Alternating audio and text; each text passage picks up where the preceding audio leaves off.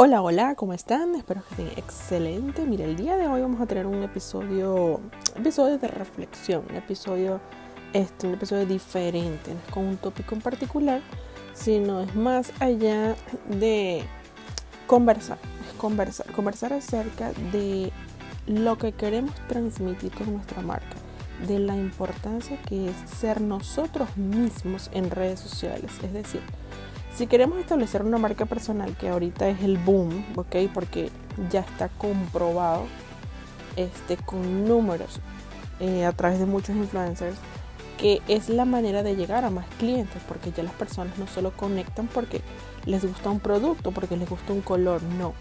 Las personas compran esto actualmente porque se conectan con la persona, que en este caso pues pudiera ser una marca personal. Entonces, el punto diferencial, ¿ok? O como dice Danny Schultz, este, ese polvito mágico que tiene cada uno de nosotros, es tan importante saber reconocerlo. Y no solo reconocerlo, sino saber explotarlo. ¿A qué me refiero? Primero hay que saber este, qué es lo que nos diferencia de la competencia. Al saber qué es lo que nos diferencia, pues ya sabemos efectivamente cuál es ese polvito mágico, ¿ok? ¿Qué nos hace diferente, qué nos hace único, qué ¿Qué le podemos brindar a la audiencia nosotros de manera única que no le puede brindar la persona que está al lado o los influencers o los emprendedores que hacen exactamente lo mismo que hacemos nosotros?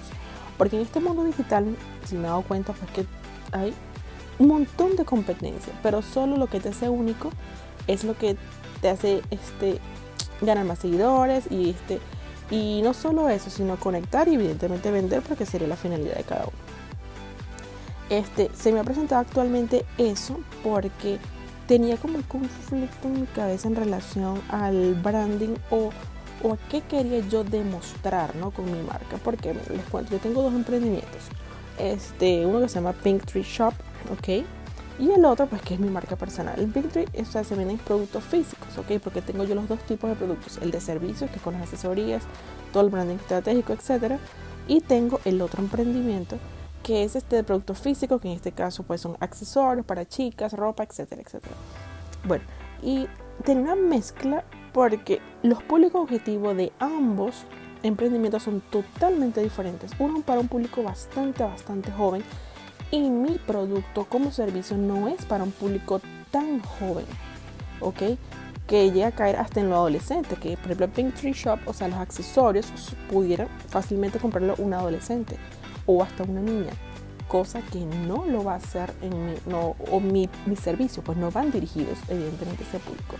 Entonces con los colores de mi marca, pues tenía una mezcolanza en mi feed este, porque me gustaban las dos tendencias, ¿verdad? Las tendencias coloridas, que son las tendencias juveniles, y las tendencias un poquito más, eh, digamos que elegantes.